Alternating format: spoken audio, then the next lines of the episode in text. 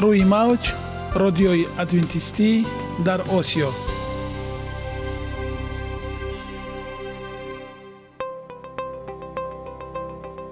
Шунавандаҳои азиз саломи самимии моро пазиро бошед.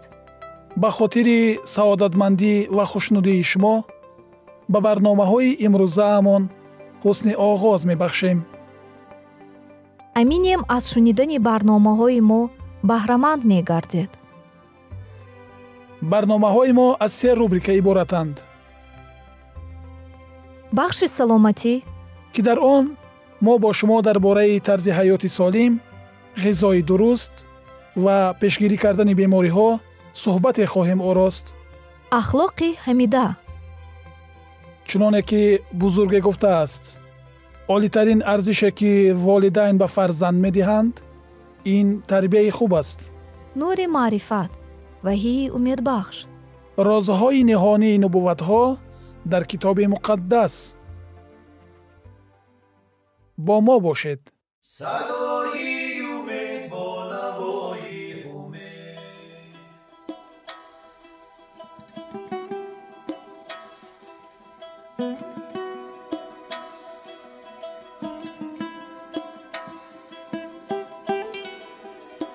ҳар як амалеро ки мо пайваста такрор ба такрор иҷро менамоем бо мурури замон ба одатҳо мубаддал мегардад. Одатҳо бошад дар навбати худ хислати инсонро ташкил медиҳанд. Агар хоҳони онед ки дар зиндагӣ ҷомеа ва оила шахси муътабар ва муваффақ бошед пас ҳар амали некро одати ҳаётии худ гардонед одатҳои муфид чунин аст бахши навбатии мо бо мо бошед آیا بیماری های قلبی را تبابت کردن ممکن است؟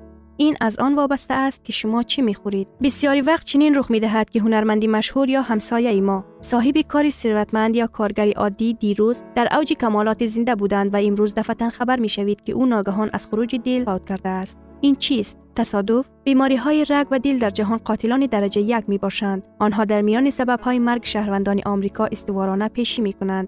تقریبا هر یک دوم مرگ به دلیل بیماری های رگ و دل رخ می دهد. چی باید کرد؟ مگر باید چنین باشد؟ هم بله و هم نخیر. تا وقتی که اشخاص خوردن غذاهای پرچر و روغنی را دوام می دهند، آمار و نتیجه های خورسند بخش نخواهند بود. ما در طول سالهای دراز می دانیم که غذای پرچر و کلسترول سبب اساسی بیماری های رگ دل است. حل مسئله در چیست؟ همه آن اشخاصی که روغن در غذای آنها چهل فیصد را تشکیل می دهند باید حصه روغن را در غذای خود محدود کنند تا کدام درجه برای اجرای این عمل آماده بودن ما موفقیت ما را در جلوگیری نمودن و حتی به تاخیر انداختن بیماری های دل معین می کند شما می خواهید بگویید که بیماری های دل را تبابت کردن امکانش هست؟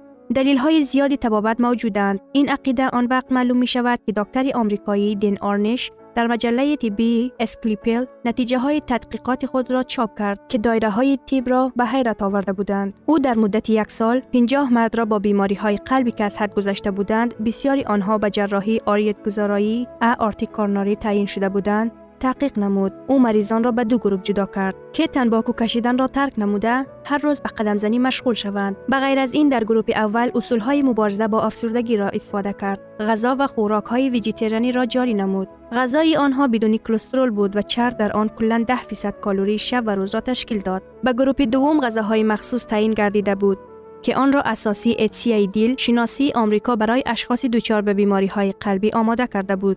و تا 30 فیصد مقدار روغن ها را از کالری شبانه روزی و تا 300 میلی گرم کلسترول را در یک روز اجازه می‌داد. در آخر سال وقتی که نتیجه ها در کنفرانس های علمی اساسی ایسیای دیلشناسی آمریکا در واشنگتن پیشنهاد کرده شدند این نتیجه ها در تمام کشور خبری اساسی گشتند. دکتر آرنیش خبر داد که در اشخاصی که در خوراک ویژیترانی با مقدار نهایت پایین روغن ها بودند، سطح میانه کلسترول در خون تا 40 فیصد کم گردید. زیاده از این، سوراخی های آنها که با حلقچه ها پور و تنگ شده بودند، فراخ گردیده که این به افزایش گردش خون و وارد شدن مقدار زیادی اکسیژن به مشکلات قلبی آورده رساند. بیماری دل اساساً به عقب گشتن شروع نمود و نتیجه های بهترین در مردان کهنسال مشاهده شدند که بیماری های دل در آنها از حد گذشته بود. در گروه دوم که از خوراک با نام مخصوص برای آدمان گرفتار بیماری های دل استعمال می کرد، سطح کلسترول اساساً پایین نشد.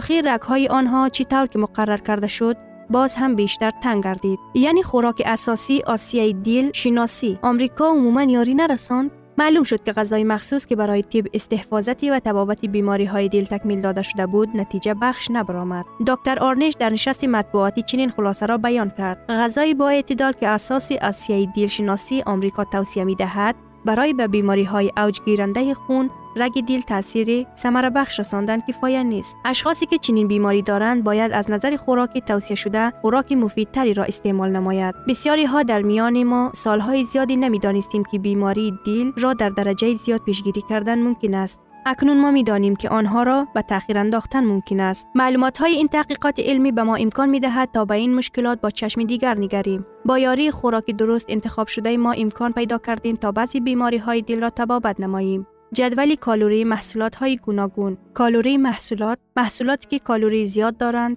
نان سبوسدار یک توته گلپی یک کاسه ماهی پخته 175 گرم کچالوی پخته شیر بدون چرب یک گلاس سیب رسیده پنیر شور روغنی مسکه قیماق سوسی ترش قیماق و مسکه شیر خالص پیرکی تمام کالوری ها فشار بلند قاتل خاموشانه. در هر چهارم شخص بزرگسال هر سری وقت فشار خونی بلند می شود اشخاصی که فشار خونی بلند دارند نظر به اشخاصی که فشار خونی معتدل دارند و خوف سکته قلبی سه مرتبه بیشتر و خوف اوجگیری ضعف دل پنج مرتبه بیشتر و هشت مرتبه بیشتر به احتمال سکته مغزی گرفتارند. چطور می شود که بدانیم فشار بلند خون دارم؟ این حالت است که در آن فشار سیستولوژی خون فشار بلند یعنی عددی بالای همیشه در سطح از 140 و دی استالوگی یعنی عدد پایانی از 90 زیادتر قرار گیرد. و گرچندی چنین حالت می تواند بدون علامت یعنی از اینجا نام قاتل خاموشکار باشد. فشار بلند خون در رگهای خونگرد دیگرگونی های اوج گیرنده را باعثش می شود که به اولین ظهورات های جدید عادتا سکته مغزی و سکته قلبی دچار می سازند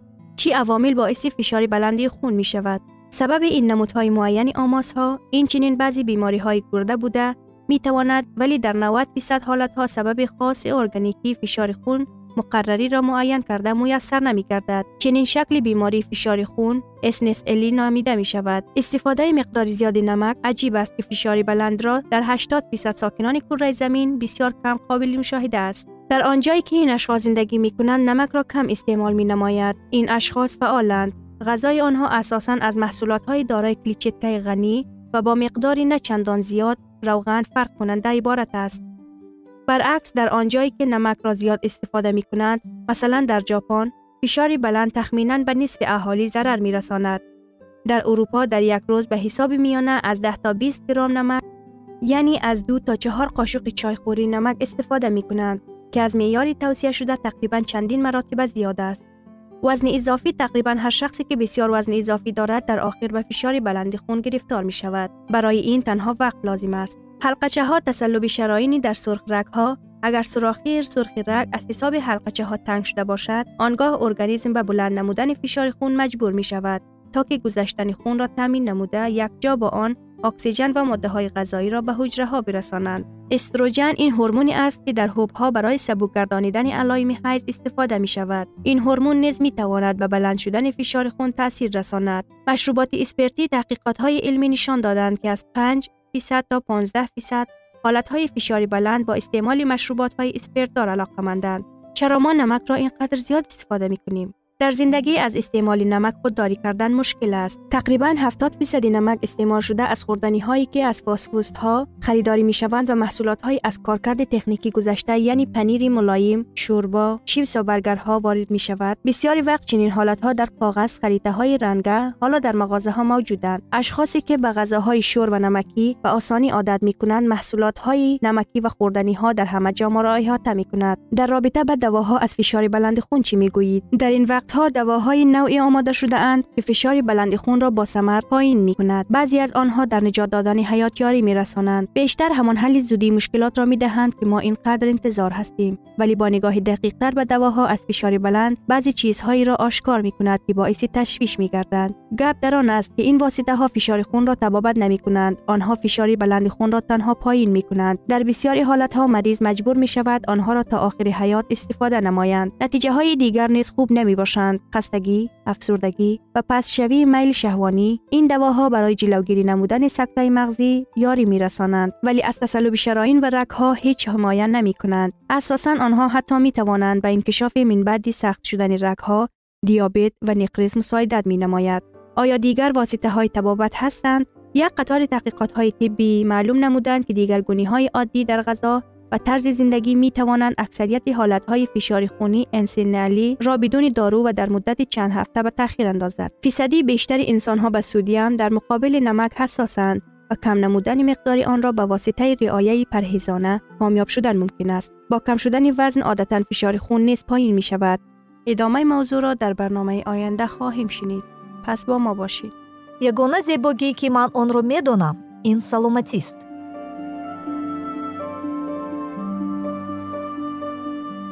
Саломатиатонро эҳтиёт кунед. Ахлоқи ҳамида.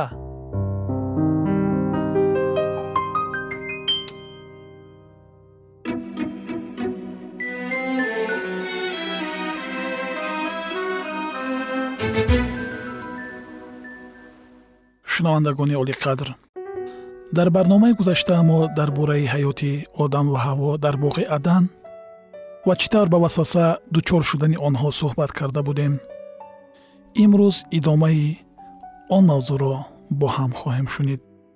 Бо мо бошед. Оҳиста оҳиста маънии аслии амали рӯйдодаро дарк кардан гирифтанд.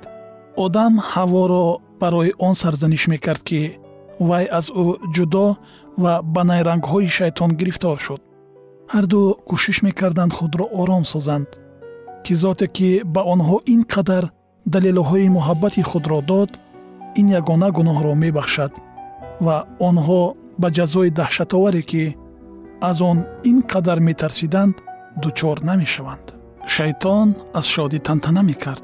Ӯ занро ба васвасаи ба муҳаббати худо хиратмандии ӯ шубҳа кардан ва вайрон намудани шариати ӯ гирифтор намуд. Ба воситаи ӯ бошад одамро низ ба гунаҳкоршавӣ оварда расонид. Аммо қонунгузори бузург барои ба одам ва ҳаво нишон додани оқибатҳои беитоатии онҳо омода шуда буд. Ҳузури илоҳӣ дар боғ зоҳир шуд.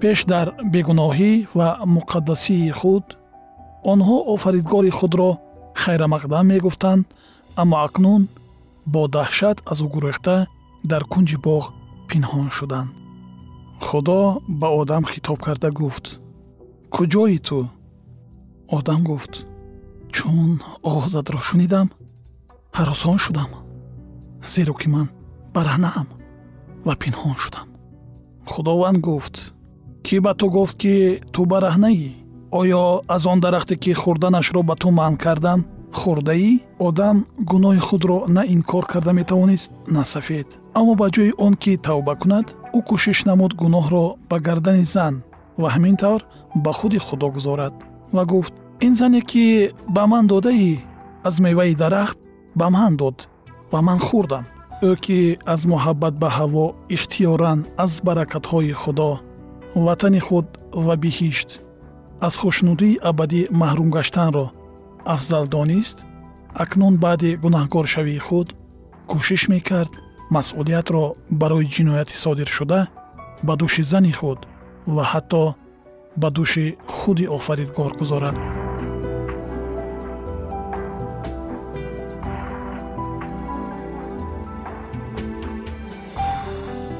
Ин қадар даҳшатовар аст қудрати гуноҳ. Вақте ки худо аз зан пурсид ин чӣ кор аст ки кардӣ? Вай ҷавоб дод. Мор маро фирифта кард ва ман хӯрдам. Барои чӣ ту морро офаридӣ? Барои чӣ ту ӯро ба биҳиш роҳ додӣ? Гуфта ҳаво кӯшиши сафед намудани гуноҳи худро мекард. Ҳамин тариқ ҳаво ба мисли одам масъулияти гунаҳкоршавии худро ба дӯши худо мегузошт. Рӯҳи худсафедкунӣ аз падари дурӯғ ибтидо мегирад.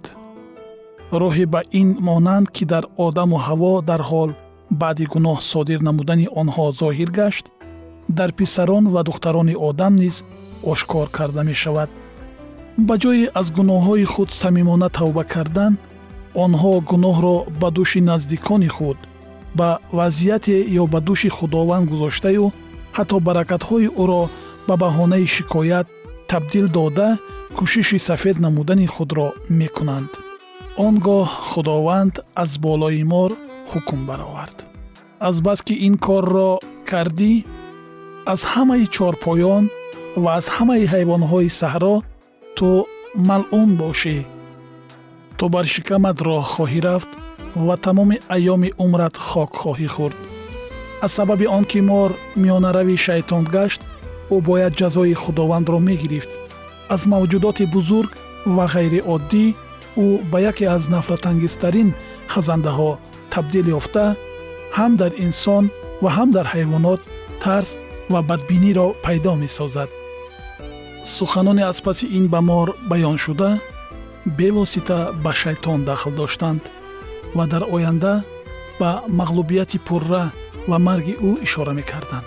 Ва дар миёни ту ва зан ва дар миёни насли ту ва насли вай адоват меандозанд. Вай сари туро хоҳад куфт ва ту пошнаи варо хоҳӣ куфт ба ҳаво гуфта шуда буд ки аз ин пас азобу кулфат ва ғаму андӯҳ қисмати ӯ мегарданд. Ва худо гуфт ранҷи туро дар ҳомиладории ту бисьёр афзун мегардонам бо дард фарзандон хоҳӣ зоид ва иштиёқи ту ба шавҳарат хоҳад буд ва ӯ бар ту ҳукмронӣ хоҳад кард ҳангоми офариниш худо ӯро ба одам баробар офарид агар онҳо ба иродаи худо итоаткор монда дар мувофиқат бо шариати бузурги муҳаббати ӯ зиндагӣ мекарданд онҳо миёни якдигар низ дар ризоят мемонданд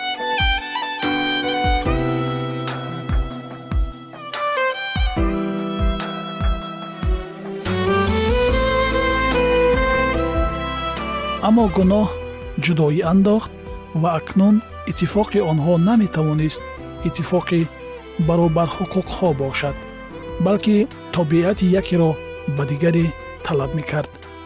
Ҳаво аввалин шуда гуноҳ содир кард ва бархилофи фармони худо барои он ба васваса афтод ки аз шавҳари худ дур шуд. Одамро ба гуноҳ тилла дода акнун вай бояд ба ӯ итоат мекард. Агар насли гунаҳкоршудаи инсоният принсипҳои дар шариати худо нақш шударо риоя мекард он гоҳ ҳатто ин ҳукм ки натиҷаи гуноҳ буд ҳам барои мардон ва ҳам барои занон баракат мегардид аммо мардон аз бартарии ба онҳо додашуда сӯистифода карда бисьёр вақт ҳаёти занро талху вазнин месозанд. Шунавандагони гиромӣ идомаи ин мавзӯи ҷолибро дар барномаҳои ояндаи мо хоҳед шунид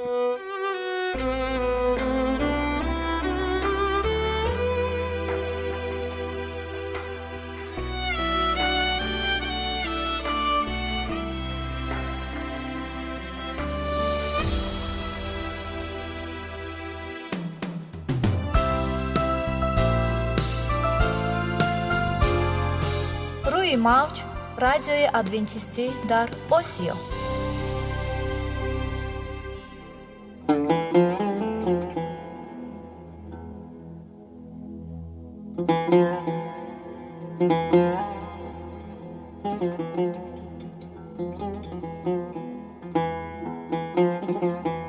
дуруд бар шумо шинавандагони азизи мо бо арзи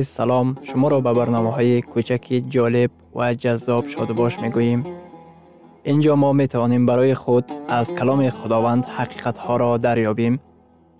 با تعیین کردن حوادث آینده و افتتاح راه نجات در صفحه های کلام مقدس حق تعالی ما را تنها نگذاشته است. ما شما را به آموزش این گنج بی‌بها دعوت می نماییم اکنون با هم می شنویم که خداوند چه سری را به آدمان آشکار و تعیین کرده است.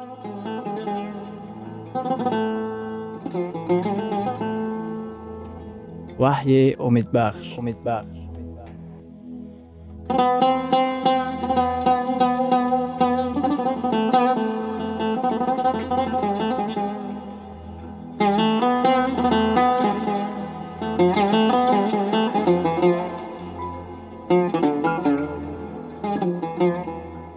мавзӯи суҳбатамон ҷавоби ваҳӣ ба кӯсташавии урфу одатҳо дар ҷамъият мебошад масеҳ комилан итоаткори шариат буд. Ӯ шариатро дар ҳаёти худ ба ҷо овард. Дар китоби румиён дар боби шашум дар ояти чордаҳум чунин омадааст. Гуноҳ дигар набояд ба шумо ҳукмронӣ кунад зеро шумо тобеи шариат не балки тобеи файз ҳастед. Кадом вақт гуноҳ ба шумо ҳукмрон мешавад? Дар он вақте ки шумо на аз рӯи худо балки аз рӯи худ меравед. Вақте ки шумо шариатро вайрон мекунед гуноҳ шуморо ба худ ҷалб менамояд зеро ки китоби муқаддас иброз медорад ки гуноҳ ин шикастан ё вайрон кардани шариат аст. Ана барои ҳамин ҳавории павлус менависад. Гуноҳ набояд ба шумо ҳукмронӣ кунад зеро шумо тобеи шариат не балки тобеи файз ҳастед. Тобеи шариат будан чӣ маъно дорад? Ин маънои ҳамчун воситаи наҷот зери тобеи шариат буданро дорад. Ин яъне зери маҳкумияти шариат мондан аст зеро ки ман шариатро вайрон кардам.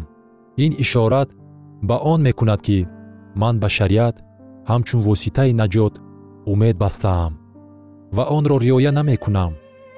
Бинобар ин ман маҳкум шудаам. Гуноҳ чист? Вайрон кардани шариати худо. Ман бо шариат ки онро вайрон кардам маҳкум шудаам? Бинобар ин ман тобеи шариат ҳастам.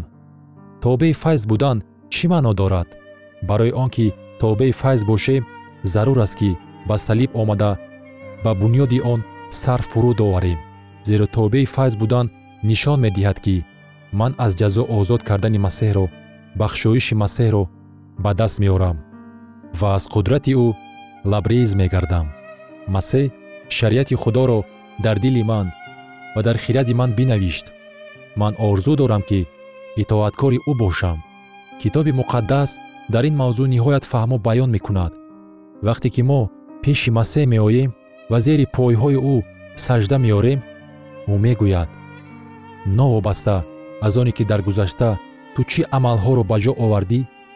Новобаста аз он ки дар гузашта чӣ хел гунаҳкор будӣ? Фарзанди ман ман туро бахшидам. Ту метавонӣ ҳамаашро аз нав оғоз намоӣ. Шариат муҳтоҷиҳои моро маълум мекунад.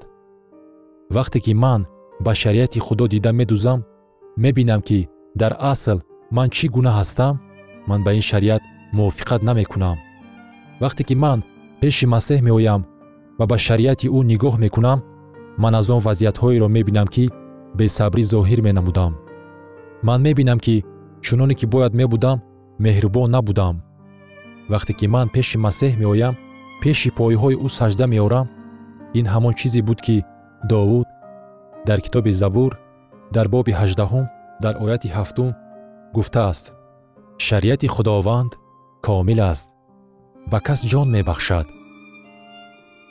ин шариати комил маро ҷониби масеҳ равона мекунад ва ман мегӯям исо дили ман захмдор аст вай аз боиси гуноҳ андӯҳгин гаштааст исо маро бубахш ба ман қудрат ато кун то ки шариати туро риоя кунам. Ба ман қудрат ато кун то ки итоаткори ту бошам. Касе назди исо омад ва кӯшиш намуд ки ӯро дар суханонаш фош намояд шариатдон аз ӯ пурсид. Дар китоби маъто дар боби бисту дуюм дар оятҳои сию шашу чил. Эй устод кадом ҳукм дар шариат бузургтар аст?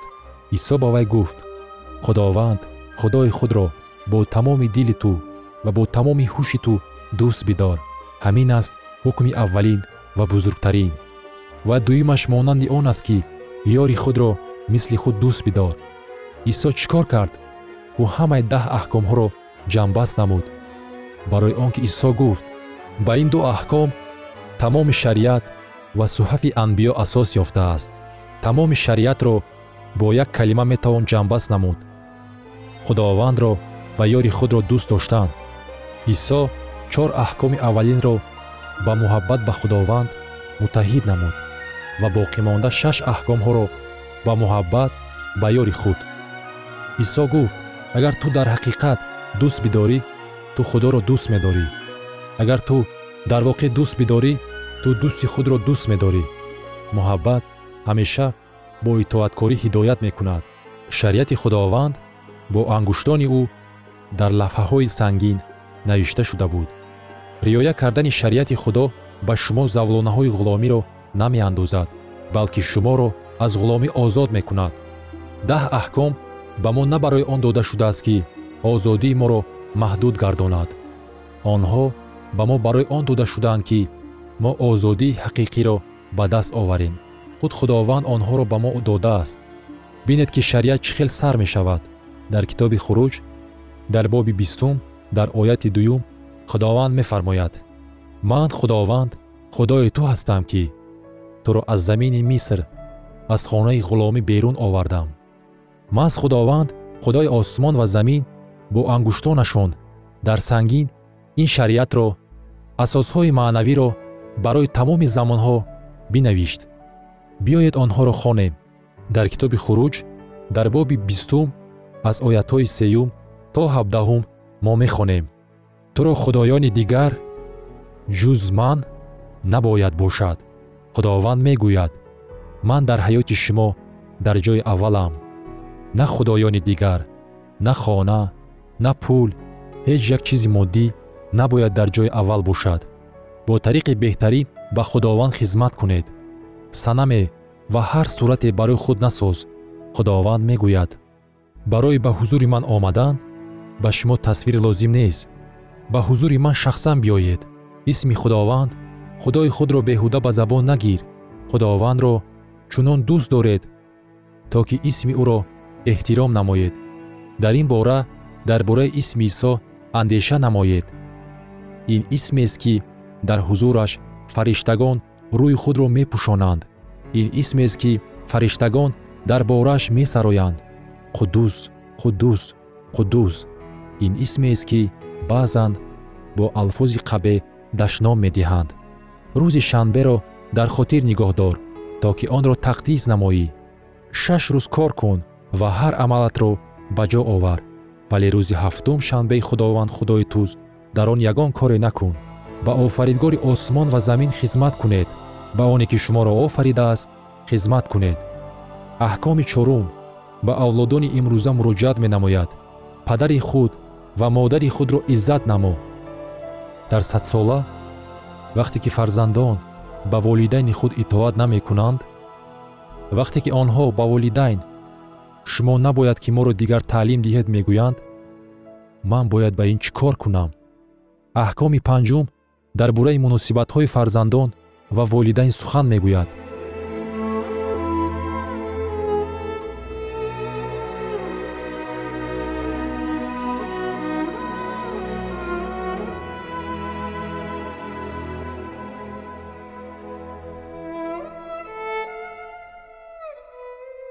شنوندگان عزیز در لحظات آخری برنامه قرار داریم. برای شما از بارگاه منان، صحتمندی و تندرستی، اخلاق نیکو، نور و معرفت الهی خواهانیم. تا برنامه دیگر شما را به الله پاک می سپاریم.